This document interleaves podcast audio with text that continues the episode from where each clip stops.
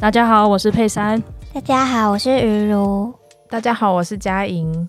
您现在所收听的是由 Right Plus 多多益善制播的《善尽天良》。多多益善是仰赖小额捐款的公益议题独立媒体，在这里探究助人工作的学问。耶、yeah，欢迎佳莹，欢迎佳莹，初登场的佳莹。嗨，因为你是首次登场，但是你其实也是就是有耳闻，你其实听过非常多的 podcast，想要先请你跟。大家介绍一下你自己。大家好，我是佳莹，然后我在多多益善是编辑。嗯，现在心情如何？很紧张，很紧张吗？放轻松，放轻松。虽然我一开始也很紧张。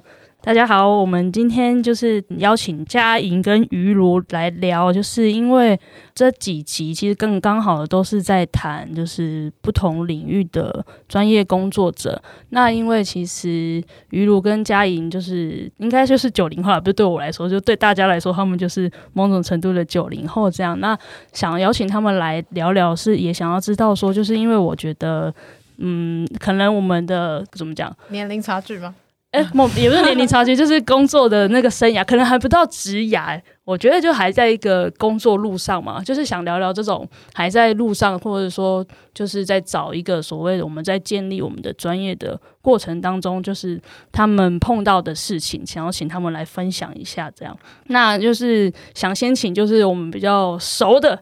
鱼如来分享一下，就是因为其实，在之前的节目也有谈过，说就是怎么到多多来，其实是写了一个万言书啊。对对，写了一封信给主编、总编。对，那想聊的就是您大学是您呢？您大学是念什么系？这样？我大学是念社会学系，社会学系就直接是社会系。那有辅修什么的吗？嗯，有修，就是我们学校有那种学程嘛，然后我有修人权学程，嗯，所以就是社会学系，然后加人权学程。那时候会选社会系是有做什么功课吗？还是就是、嗯、好像也没有特别做什么功课，就是我觉得我都是蛮就是照着好像。自己觉得蛮有兴趣的路去 走，对，因为我记得我那时候就是也是就是高三快要考大学的时候，然后那时候才在想，那我大学应该要念什么，然后那时候就有去听那种会大学会办那种学长姐，就是跟大家介绍学系在干嘛，嗯，然后我就有去参加那个活动，然后。那时候其实我本来想念社工系，嗯，因为我以前有个很喜欢的偶像，他是念社工系，是谁？对，呃，郭采洁，真哦对，好像很喜欢他，突然有点印象，突然有点像，他是北大社工，对不对？对，然后其实我也不知道社工系在干嘛，我只是觉得就是我的偶像读社工系，所以我也很想念社工系。结果那次就是听学长姐学系介绍嘛，然后我就听到一个就是跟社工系很像，叫社会系。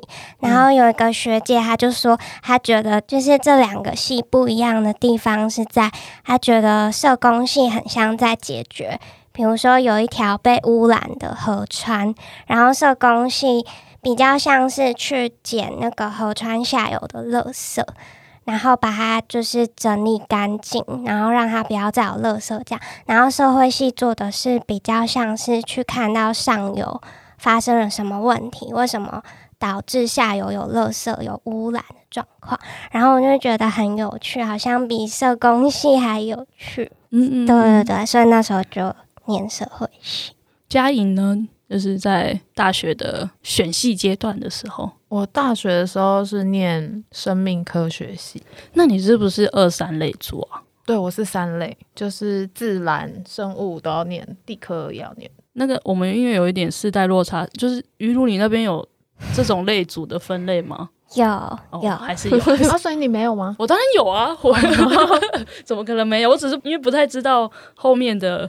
晚辈们的 明明就没有少多少。那当初为什么会选生命科学系啊？因为我本来就蛮喜欢自然生物嗯类的嗯，嗯，其实现在也还是喜欢的，嗯、就是虽然职涯可能跟兴趣没有一定嗯符合，但是嗯我还是对于生物，然后有机体，然后大自然都是有兴趣的。你有看到我跟雨露上面有一些那个三节号吗？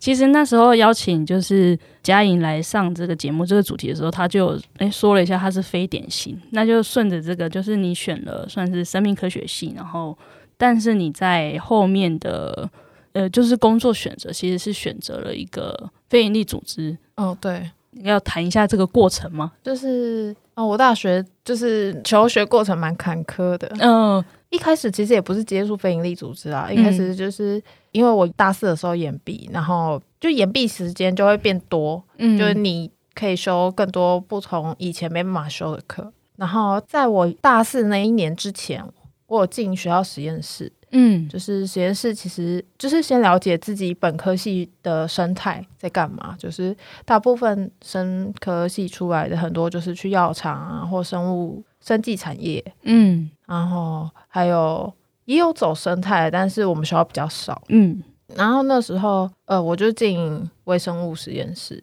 待了一两年，然后就发现我自己没有那么喜欢做实验，嗯，就他是一整天都被关在实验室，就是你白天进去，然后出来的时候晚上已经天黑了，这样，整天都不会跟人讲到话。就是 你的工作对象，就是你的呃养的细胞啊，或者是养的微生物啊这些，嗯嗯，然后我自己就觉得这好像不是我喜欢的，嗯嗯嗯嗯嗯，然后在研毕期间就会比较多尝试跟探索自己如果不走生命科学，那到底要做什么？嗯，那你做了哪些探索？就我研毕业的那个暑假，我就去打工换宿，嗯。也认识了蛮多，就是不是三类，嗯嗯嗯，呃，理工学院这这类型的课程的朋友跟同学，然后就发现哦，其实还是有很多人做很多很有趣不同的事情，而且学校以外的世界比较大，嗯，对，然后再就是打工，然后还有就是上一些就是自己科系以外的课，然后我自己也蛮跳痛的，就是我都上。比如说摄影课啊，或者是景观学院的设计课，嗯，然后还有气管系的课，那是不是都是集中在大四后的那一两年？呃，对。但是如果只是以一般四年制的大学期间，还是可以尝试。只是因为我中间有转学，嗯，然后转学的话要补很多学分，所以要在大四前把。原本要念的学分全部补完，其实是一件压力蛮大的事情。嗯嗯，就没有多余的余力再去尝试其他不同的科系跟课程。我记得于如其实也是，就是大家听于如的声音，就是他真的就是他的人，就像他的声音一样的。呃，这是什么意思？就是小不知道，就是柔柔软的吧。但是其实他有时候发言也是很疯啊，像是像是我们就不会想到说，哎，他是因为郭采洁的原因。就是、那于如这边，就是你到就是社会系之后，你进去之后，就是跟你想象的有什么不一样嘛？然后在里面学习的。内容就是有没有影响到你的后来，就是可能毕业阶段要找工作的一些选择？有，我觉得有，因为社会系的课其实蛮多元的，然后它有，我觉得它有分成很多理论面的课跟实务面的课，然后理论面就像是有什么。嗯、呃，动物社会学啊，可能在了解动物权利、动物福利，然后或者是女性主义的课，然后或者是社会学理论这种比较需要理论思辨，然后读很多你可能并不怎么看得懂的文本的那种课程。嗯嗯，然后，但是我觉得我很喜欢这些课。就是在这些课堂里面，老师会叫你读那些你可能根本看不懂的文字，但是我觉得很有趣。就是算你不能够就是读一遍就读懂它里面在讲什么，可是它里面很多东西是你会放在脑袋里，然后一直去反思反刍的东西。然后，但是我觉得可能社会学学这些东西好像不是一个很明确的工具，可以让你。你可能毕业之后想你要找什么工作，不是一个很能明确运用的东西。对，所以我那时候毕业的时候，其实就是也蛮迷惘的，就不知道自己可以找什么工作。所以我一刚开始找的工作也是，我还有找过就是动物福利团体的那种，就是倡议专员。因为大学有修过类似的课嘛，然后我就觉得很有趣，好像可以尝试看看这种工作。所以其实各类型的倡议工作，我好像都有找过诶。就因为我不知道自己有什么能力可以去找到什么工作，所以就想说，我大学既然有学这些东西，看好像可以尝试看看。那那时候对于倡议的想象是什么？嗯，对于倡议的想象，好像就是想办法把一个议题说清楚。让大众认识，嗯、比如说为什么为什么我们要关注动物的权利？那动物和人之间又有什么连结等等？就是把可能把事情说清楚，然后让大众知道它的重要性，然后我们可以一起在日常生活中做更多的实践，这样子。嗯，那那时候就是等于是投了一波之后，接下来有发生什么？嗯、就是可能面试通知吗？什么的？有，反正后来就是找了蛮多类似的工作，嗯，然后后来就到一个就是真的在做倡议的团体里面工作，这样子。嗯嗯嗯嗯嗯。因为就是其实于如在正式工作之前，其实也有一些打工经验嘛。那再到就是正式变成一个正职的时候，你觉得？一方面，我想先问说，可能这个打工经验，因为刚刚从嘉颖的呃分享来说，其实我们其实都从学校外的一些经验里面，反而就是等于是 boost 我们去确定，至少在我们呃可能刚毕业那个阶段去确定我们可能可以要去做什么选择。那可能在从你的打工经验，再到你选了一个倡议专员，我觉得倡议专员他听起来是要很有。热情，因为他必须要一直说话，这样、嗯、对，就是感觉就是对啊，就会觉得于如真的是就是不知道 他内心好像有一种很温柔，但是可以烧很久的火苗。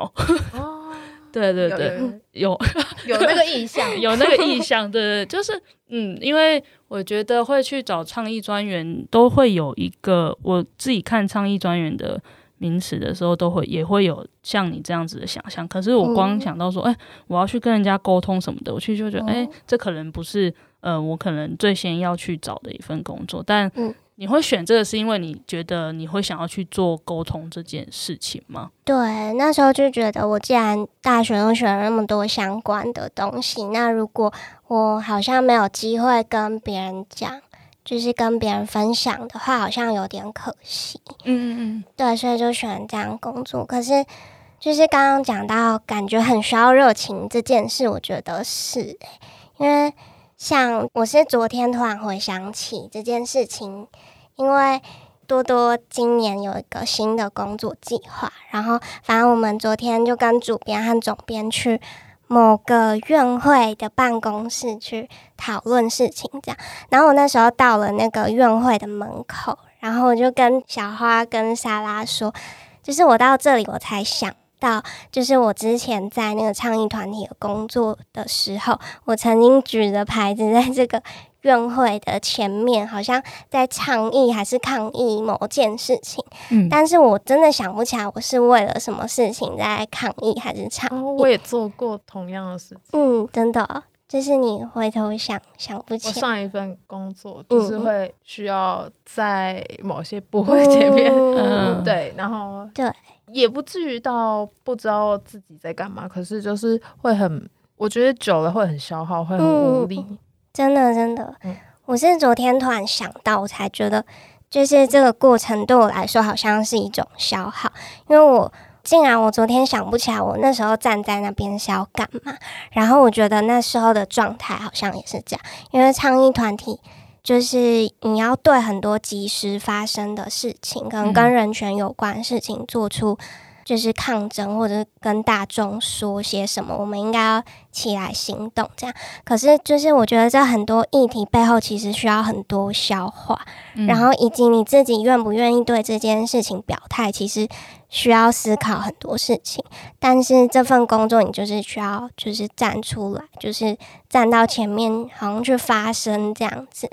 那我想偷偷问，嗯，你讲话是有说服力的吗？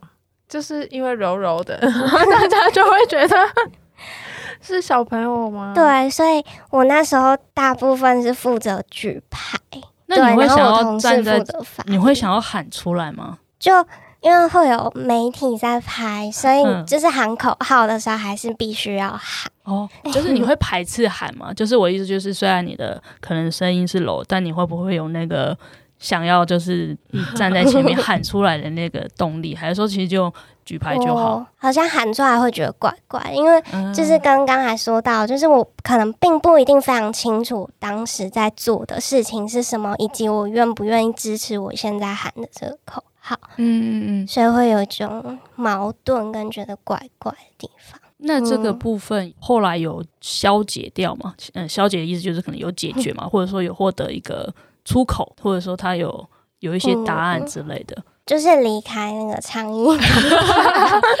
我觉得这个矛盾是，呃，你或许知道这个组织他为了某个目标，然后为了某件事情做这个倡议，嗯、可是这样的倡议可能跟你。个人的价值观并不符合，嗯，然后或者是做这个倡议的手法或策略，也跟你自己喜欢的方式或者是价值的落差，有些不符，你就会有一点抗拒，或者是有一点不知道自己为什么要在这里，为什么要做这件事情，嗯，会迷失吧。同意。那内部是有沟通的可能吗？就是在这个部分。你说组织内部，对不对？组组织内部，对。嗯，我我那时候碰到的情况是很少有沟通的可能。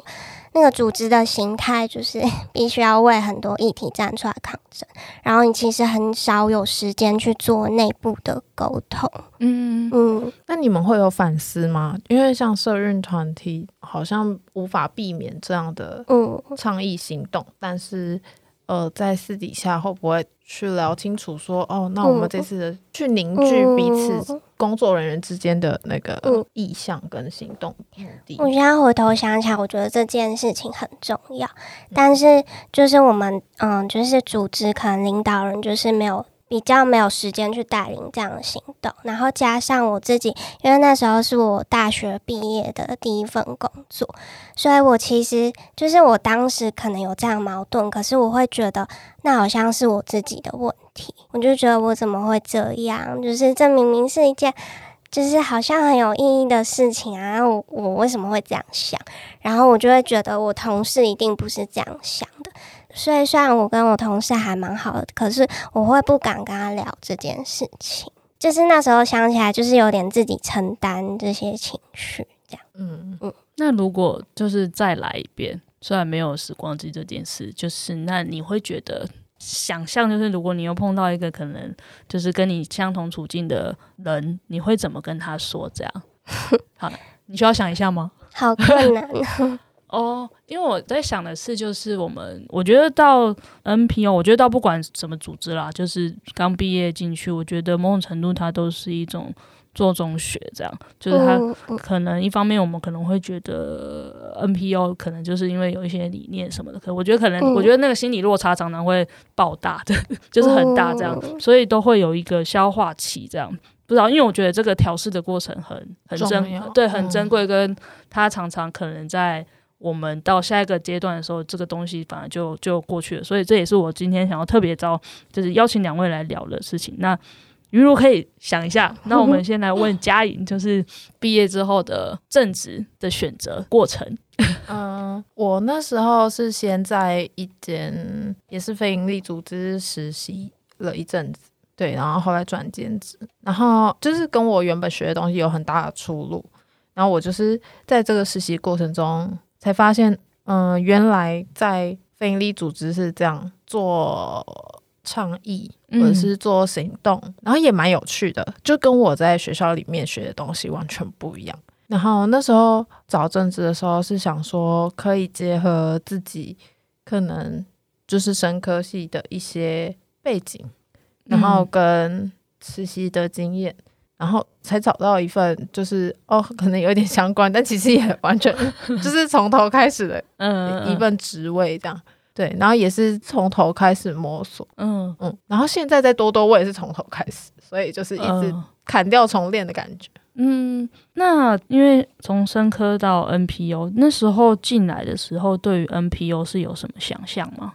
或者说其实就是把它当做一个组织，其实也没有觉得它就是呃有一些非盈利组织的特点什么的。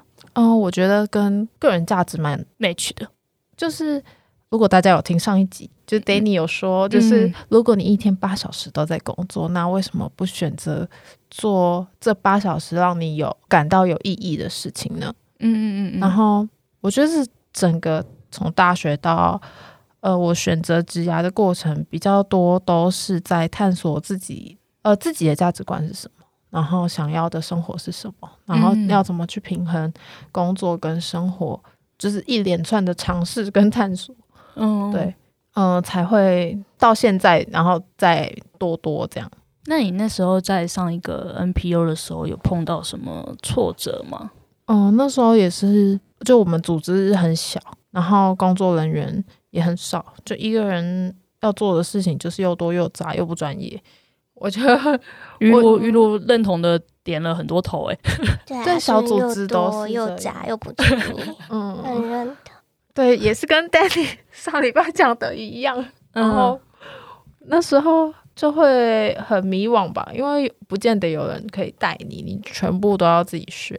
嗯，那虽然我觉得学习的能力可能是蛮重要的，就不论你今天在哪一个职场，就算是大众企业，你要自主学习的能力是蛮重要的。可是那时候会很迷惘，因为你不见得有那么多资源可以从头摸索。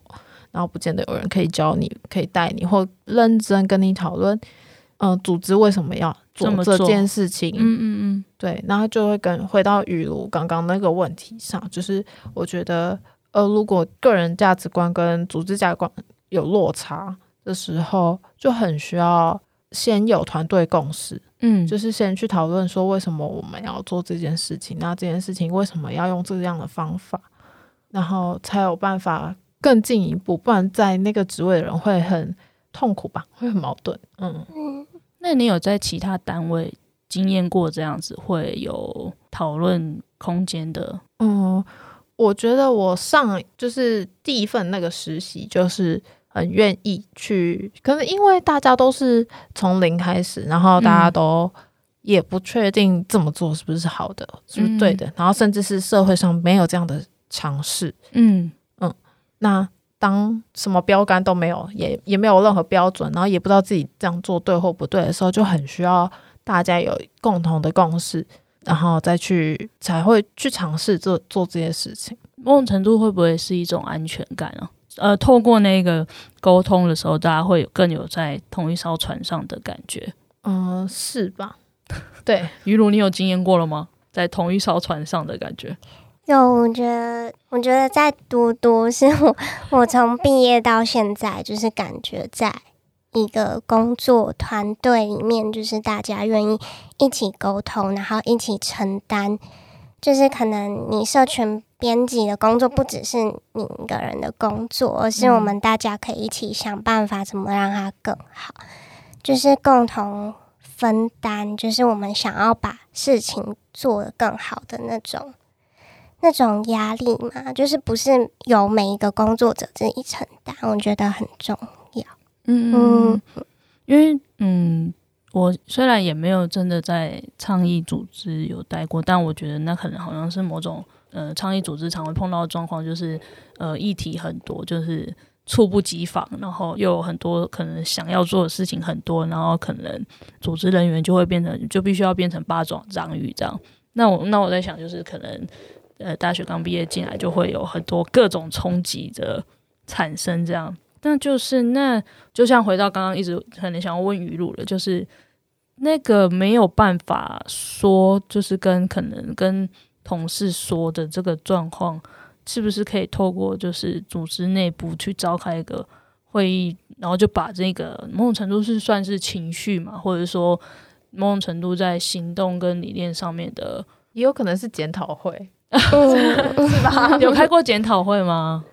呃，有的组织会开会前会跟检讨会，嗯嗯嗯，但我不知道玉露之前的工作有没有会有检讨会吗？没有哎、欸，哦，就是太太太忙了，所以就是一件事情一件事情。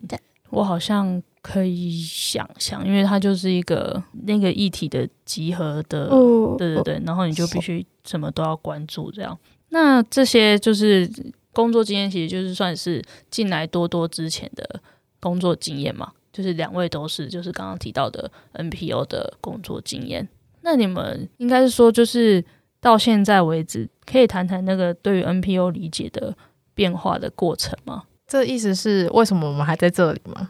嗯，或者说你们现在怎么想啊？因为我觉得好像从毕业，呃，甚至可能从在就学，然后到毕业，到就业，然后到一个已经就是可能还在累积的过程，你们现在怎么理解自己的状态？好了，你说这一整个，对啊，就是你什么职涯的选择，对对对对对，到现在这样，嗯、呃，我觉得会回到自己的自己本身的价值观诶，比如说有些人就觉得我有一份工作就好了，嗯嗯嗯。嗯，然后只要可以赚钱。或者是只要有兴趣，然后不排斥，他都愿意去试试看。可是我可能就会希望自己的工作是有社会贡献，是有影响力的。嗯，对，在工作上还有很多很细节啦，就比如说像职务的话，我就会希望自己，我很需要有工作界限。嗯嗯嗯嗯，然后有生活跟工作切开的那个明确的界限在。可是那个明确的界限，你是一开始就有的吗？还是你其实是需要做一些？可能就是受过伤之后才会有。就是好难接话啊！就是嗯，一开始一定会觉得都混在一起，然后可能下班还在加班啊，嗯，然后生活会跟工作绑在一起。可是我发现我自己没有办法，这样太内耗了。尤其当自己做的是倡议工作的时候。就有点像一直在打仗，嗯嗯，然后没有修复的时间，没有休息的时间。你打完一场仗，然后你回家又要整理那些今天看到的东西、做的东西，然后收敛成比如说一份文件报道什么的，哦、然后隔天又要就是继续 routine，这样就会很消耗。所以我还蛮需要自己的生活空间是跟工作切开来的。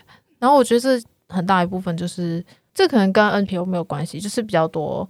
在职涯选择上，认清自己想要的生活是什么，有哪些限制，嗯，有哪些呃，你原本就拥有的东西可以发挥的东西，这是不是很像一个某种程度是认识自己，然后可能看见自己，跟着就要回到接纳自己？嗯，因为我觉得就是好像会有一个理想的工作模范在那里，可是你可能很多时候是就是跟那个状态是不一样的。哦，对。那你一开始有一个理想的工作状态吗？一开始我以为我可以像很多组织工作者，就是把生活跟工作融合在一起，但我就发现我不行，我不适合。嗯，对。那你后来也是离开吗？嗯，可是我离开的原因比较不是因为，嗯，可能一部分也有个人，然后一部分是组织就没有办法继续。嗯，一方面是组织没有共识，嗯，继续营运了，所以就暂停。嗯嗯嗯，对，我那时候好像也有尝试从外面找资源、学习资源，或者是其他的朋友前辈，就是询问说，哦，那这样的状况要怎么处理，或者是我可以怎么调整我自己的工作状况。哦，那有获得一些疏解吗？嗯，聊完之后，最后还是会回到自己身上，是不是这样的工作是自己想要的？嗯嗯嗯嗯嗯，对。然后我觉得在 NPO 工作有一个我自己觉得蛮重要的事情，就是我还蛮希望可以遇到志同道合的人。嗯嗯嗯，因为如果我不做这样的价值选择，工作上的价值选择，我好像生活中就没有这样有共同理念的朋友。哦，然后就会有一种很孤寂的感觉吧，好像只有我在乎这件事情，然后我身旁的人不是很在乎这些事情。哦。是不是蛮常会碰到这个状况啦？如果不是在，在非营利组织工作的话，是吗？在 NPO 应该比较不会吧？我觉得 NPO 是不是算某种同文层啊？是吗？还是你们？对啊，感觉是因为像我很多朋友，还有跟我家人，他们也不是在 NPO 领域工作，嗯、可能是一般企业什么，然后他们就会发现。就是可能跟身边的同事，不管是什么政治理念啊，跟对社会的很多看法都很不一样，完全聊不起来。嗯。对，完全聊不起来。所以，但我觉得选择工作就是一种，好像有某种程度是你可以选择怎么样的工作。像我有同学。就是在台北租房子，所以必须要选择就是薪资足够他生活下去的工作，嗯、比较薪资比较好工作。那可能 NPO 就不是他的选择，但是他在企业里面就是薪资比较好，但是同事工作环境却又不是那么好，就可能跟嘉颖刚刚说的，就是跟同事没有办法，根本不可能，就是有共同的兴趣可以聊这样子。那对你来说，这是重要的吗？就是有一个志同道合的工作伙伴，我觉得还蛮重要的。就是我觉得如果有志同道合工作伙伴，是可以支撑一个人，不管在生活和工作上，嗯、你都可以感觉可以获得更多动力，然后你有更多动力可以继续下去。嗯，对，我觉得如果有的话，是一件蛮好的事情。嗯嗯，嗯，那我们就再来回到于罗身上，就是刚刚有一个问题，就是如果有碰到跟那时候的自己很像的人，你会怎么跟他说？嗯，我会跟他说，因为像我那时候的情况，就是很不敢说，嗯，所以我觉得根本也没有人知道我的状态跟我在想什么，嗯。所以是回头想起来才会觉得那时候状况很糟，然后对我来讲是一个很消耗的过程。所以我觉得如果碰到这种情况，可以就是或许可以跟你信任的朋友或你最亲密的朋友、家人说这件事情，然后就不一定要跟同事聊，因为跟同事聊可能会造成你的压力。然后如果跟朋友讲的话，我觉得可以让朋友安慰你，然后让他知道说。这好像不是他自己一个问题，嗯、然后如果你有这种矛盾，是很正常的过程，然后就是不要太责怪自己，我觉得可以获得就是朋友的安慰，就是一点点也好，你就会不会把这些事情都怪罪到自己身上，我觉得那就是蛮好的一个，就是你可以继续下去的动力。嗯嗯，如果是我的话，如果我遇到。像当时的你，嗯嗯，比如说我们是同事，那我可能就会鼓励你多分享一下，就是自己在工作上的心情。嗯、然后，但同时我敏锐度也要够高，我才会发现吧，因为你没有要讲的意思。嗯、对，但我觉得如果被鼓励的话，或许会愿意讲。嗯嗯，对，就可能要观察到哦，一起工作的时候，发现你可能有些挫折感之类的。嗯，需要有这样的同事存在。嗯，那如果现在想象，就是你们现在突然收到一封信，就是母校要邀请你们回去做戏友分享，你们会怎么说你们的工作经验呢？你觉得会跟会想要跟学弟妹分享的是什么？我觉得就是会，而且你是要跟生命科学系哦。那我跟高中同学、呃、高中生分享的话，嗯，我觉得。生命科学，为什么要这样？就是会希望不论是高中生或大学生多尝试，嗯，任何只要有兴趣，就是不要局限自己，嗯，然后就算只是，我觉得人生没有白走一遭了，嗯嗯，对，就算这些，呃，我可能用不到的知识或经验或理论，嗯，但是它就会成为你生命中的养分，所以好励志哦！我的天呐！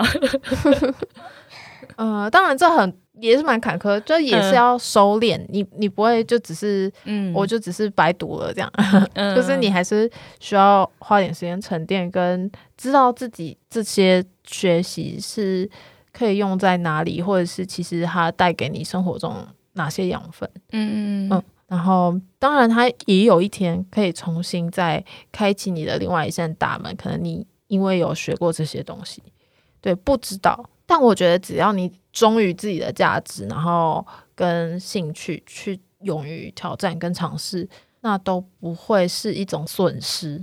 嗯嗯，我好像可以理解佳颖的这个，因为我好像其实自己的工作状态也是一直在砍掉重练，但其实你会在某一个瞬间觉得说，哎，这跟之前自己的学习有相关。这样，那于如呢？嗯，就我也很同意佳颖说的，我觉得。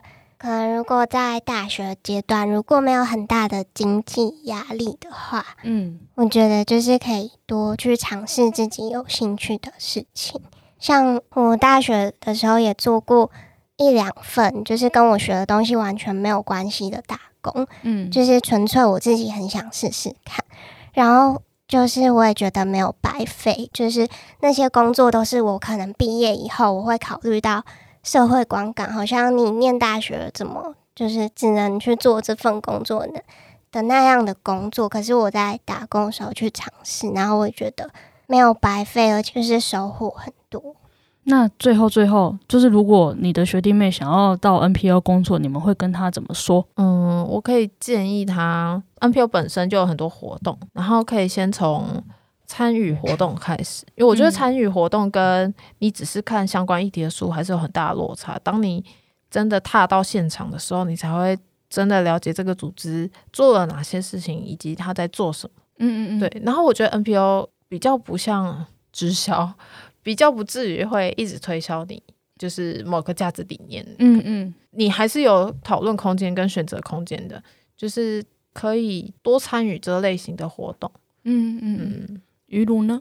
就我是想到上一集 Danny 有分享说，他就是像他就觉得他自己学的关于。行销行销相关的东西可以运用在 NPO，所以我觉得不管是念什么科系，就是很多专业都能够运用到 NPO 领域。嗯、然后 NPO 很缺乏专业人才，对，嗯，欢迎，嗯嗯。但是 Danny 有提到说，很多 NPO 不一定那么那么的尊重专业。所以我觉得是可以去尝试，然后但是我觉得或许也可以就是听听像 Danny 这种就是比较有经验的人分享，嗯，他觉得像他就会说他在求职的时候，他可以观察得出这家 NPO 可以重视他的专业这件事，我觉得很重要，就是可以去做观察，再去做选择。